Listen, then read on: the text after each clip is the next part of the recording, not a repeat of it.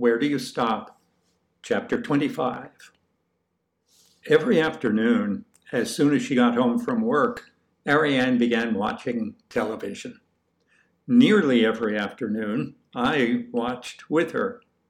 For hours and hours, I watched movies and commercials on the Lodkochnikov's television sets, but I can't recall one of them even though I have a good memory for such things and can remember quite vividly certain movies and some favorite shows, personalities, actors, and actresses that I saw on television at home.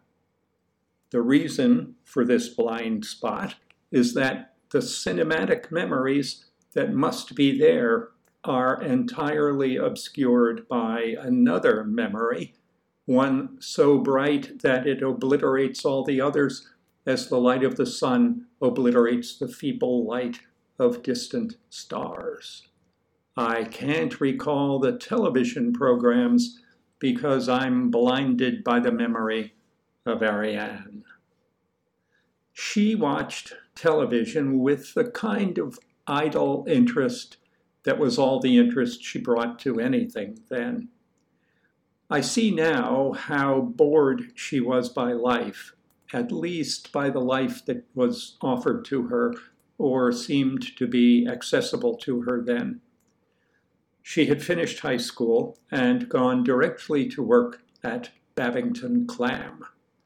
She was marking time, waiting for her world to expand.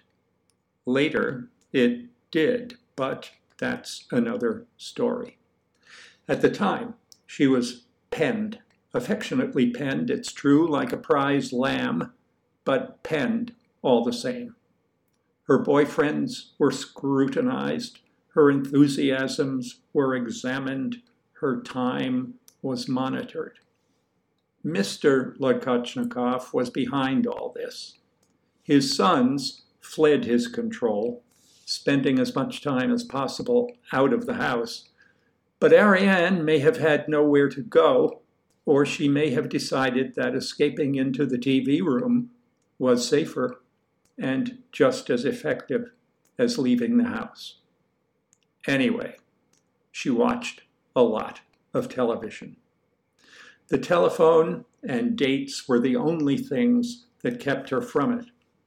Her phone conversations were strictly limited and she wasn't allowed out on dates during the week. So, from Monday through Friday, she watched television all evening and all afternoon. When I became aware of this pattern, I contrived to free my afternoons so that I could sit in the dank little room on the lumpy sofa with the shades drawn in the electric moonlight of the round faced set, as close as I could get to Ariane. At Babington Clam, her day began at six.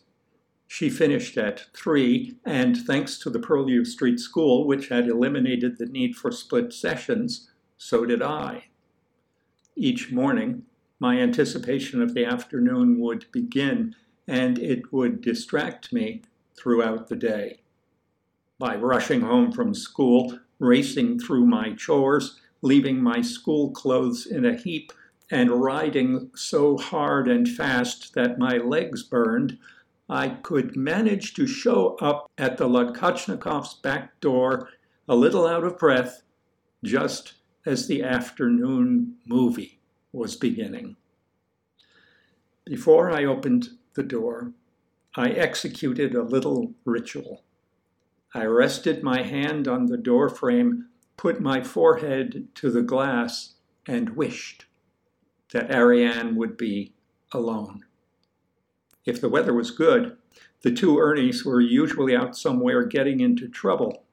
Rascal, who was disgusted with me for having given up on the tower, was usually out trying to make some money, Mrs. Lodkochnikov was out shopping or doing other chores, and my wish would be granted. When I opened the door, Ariane would just be settling down on the old sofa. I'm in here, Peter, she would call out. In the TV room.